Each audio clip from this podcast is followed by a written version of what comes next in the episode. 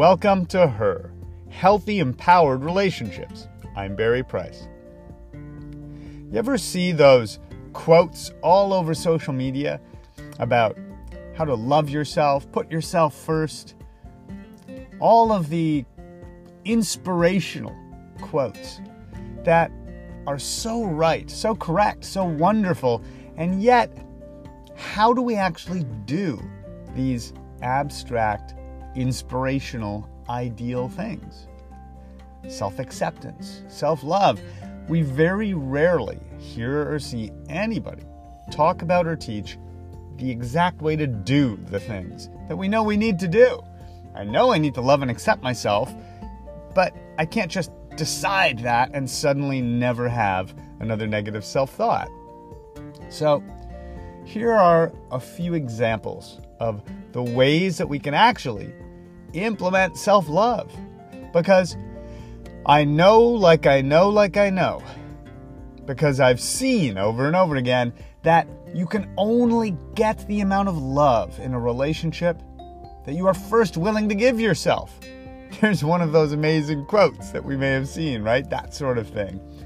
But it is absolutely true. I mean, think about it. It's the same way the rest of the world operates.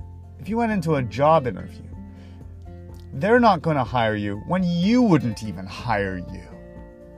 It's the same idea as saying you've got to already act as if or dress the part, right? You already have to be the thing in order to deserve the thing.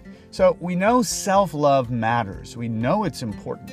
Nobody can love you even more than you're willing to love yourself. Because if you don't think you're worthy, then that's what you're going to attract. The key is to start looking around yourself and realizing that it shows up through your actions in your life. Like my client who came in talking about how she wanted a healthy body, but she wouldn't deliver on it by actually doing those things for herself. She said she deserved a healthy body, but she didn't give herself a healthy body. She wasn't willing to show herself enough self care to take care of her body. And yet she was astounded when she would get guys who would say one thing and do another, right? Guys whose actions didn't back up their words. And yet it's exactly how she was treating herself. Or another client who, when we started, she had a whole bunch of friends that she knew weren't the best for her. But she did still think that was somehow going to map to her attracting the best boyfriend for her. Look, I work through the nine environments for a reason. You can use any way you want to look at the parts of your life. The nine environments is just one approach from the coach training that I went through. But you do need to get honest with yourself. I mean, right now, think about where in your life you're not doing for yourself what you know is best and healthiest for yourself. Is it in your body environment and self care? Because that's where the rubber's meeting the road. Those are the actions, that's demonstration of self love. What about the people you're choosing to hang around? Or the, the behavior you're tolerating from people, whether it's coworkers, family members, friends, or a guy that you're seeing or maybe married to? Where are you not treating yourself in a way that demonstrates that you care about your well being?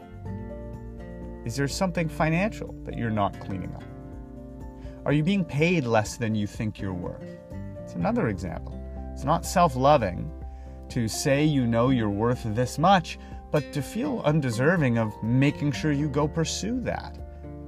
And you may look in the mirror and be honest with yourself and say, I'm not really fully pursuing it.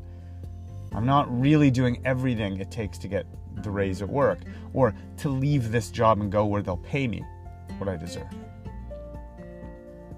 What is the area of your life where you treat yourself as lesser than? You don't have to think of your whole life and every single thing today, but pick one.